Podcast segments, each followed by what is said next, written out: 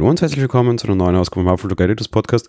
Tja, nächste Woche ist es soweit, die WWDC 21 steht uns ins Haus. Das zweite Mal in Folge setzt Apple pandemiebedingt auf ein rein digitales Format. Bedeutet, wir werden nächsten Montag um 19 Uhr mit einer Keynote in die ganze Veranstaltung starten. Das ist für sehr viele Anwender eh nicht viel anders als sonst. Aber entwickelt werden diesmal keiner vor Ort und keiner im Saal. Das ist ein letztes Jahr war das auch schon so. Ein guter Grund für das Ganze ist natürlich auf jeden Fall die Pandemie. Die große Frage wird in sehr vielen Gesellschaftsbereichen sicherlich auch in diesen sein, was passiert denn an und für sich nach der Pandemie, wie viel wird es wieder back to normal geben, gerade die WWDC hat durch ihre ja, Präsenzpflicht und die Menge der Leute, die daran teilnehmen wollten, durchaus immer wieder so ihre kleinen Probleme gehabt. Ich würde nach wie vor mich wetten trauen, dass Apple auf einem fast mehr oder minder ähm, ja, quasi präsenzlosen Online-Format bleiben wird, einfach weil es letztes Jahr auch überraschend gut funktioniert hat. Wir sind natürlich nächste Woche auch wieder für euch dabei. Ich natürlich ähm, auch dann wieder die restliche WWDC, auch bei diversesten Talks und Co. Darum soll es aber heute nicht gehen. Eben eine Woche vor der WWDC, was wäre denn so unsere Wunschliste, beziehungsweise was berichten denn so andere Medien und Analysten, was können wir uns von den Betriebssystemen, die in erster Linie vorgestellt werden, denn tatsächlich erwarten. Vorneweg iOS und iPadOS 15. iPadOS 15 ja immer noch ein Derivat von iOS und iOS ist definitiv das weit verbreitetste Betriebssystem von Apple überhaupt. Ähm, das ist auf einer zehnstelligen Anzahl an Geräten eine schier unglaubliche Anzahl, die von diesem System befeuert wird und die entsprechend ja, sehr viele Nutzer hat, die auf Updates warten. Was soll denn kommen? Was können wir uns denn erwarten?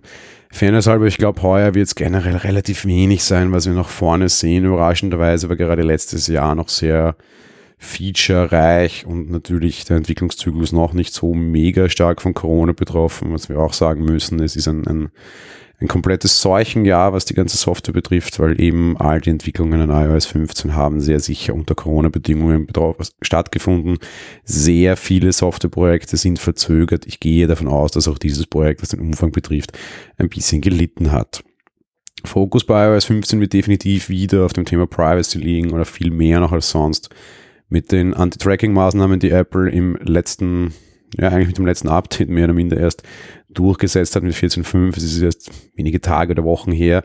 Da wird Apple weitergehen. Man ist ein bisschen frecher und ein bisschen offensiver geworden im Vergleich zu früher und ich denke, sie werden hier auch mit breiter Schulter weiter nach vorne gehen, einfach weil es auch die richtige Zeit dafür ist, weil es gut funktioniert hat und weil sie sich trauen dürfen. Facebook hat stark zurückgesteigt, hat zwar stark aufgedreht, aber auch wieder stark nachgelassen und ich denke, man kann durchaus auch in einigen anderen Bereichen jetzt ein bisschen frecher werden. Ideen, naja, einerseits klar, an dieser Tracking-Geschichte kann man weiterarbeiten. Es gibt wahnsinnig viele dieser Tracking-Networks. Einfach da mal schauen, was da noch mehr unterwegs ist. Ich glaube, es ist einiges und man kann da auf jeden Fall stärker hineingehen. Auch eine andere Sache, tja, wie sieht es mit Netzwerkfiltern aus? Ein bisschen Little Snitch für iOS auf Systemebene direkt von Apple.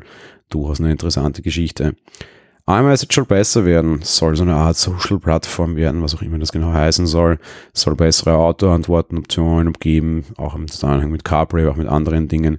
Vielleicht auch durchaus eine Option, die irgendwie sagt, hey, ich bin gerade in einem FaceTime-Call und irgendwie dann nicht aufpoppt, Bildschirmfreigabe am Mac während der Pandemie ist sicher ein großes Thema geworden. Alles Bereiche, wo man stärker hineinsteigen kann und meiner Meinung nach auch sollte. Wer jetzt irgendwie auf eine Android-Version hofft, da würde ich immer noch keine Hoffnung drauf setzen. Gerade die letzten Prozesse, da wird es auch mal eine eigene Folge hier dazu geben, haben mir relativ wenig Hoffnung in diese Richtung gemacht. iPadOS 15, ich sage es euch ganz ehrlich, mir reicht es jetzt langsam und ähm, es wird jetzt der etwas frechere Teil dieser Folge. Ich habe es auch in den Shownotes schon sehr frech Stiefkind OS genannt. Ähm, ja, es gibt 100.000 offene Baustellen und die sollen alle angegriffen werden, aber sind wir uns jetzt mal ehrlich, das heißt jetzt auch schon seit Jahren und wir haben nichts bekommen.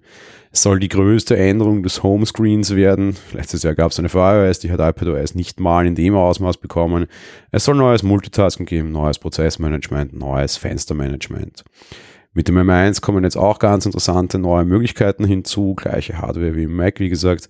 Ähm, und im Hintergrund tut sich relativ viel im Bereich Virtualisierung, was ein sehr spannender Punkt ist. Man könnte, ähm, ja, whatever, Mac-Apps zum Beispiel virtualisieren oder man könnte mehrere Varianten von iOS nebeneinander virtualisieren oder was auch immer.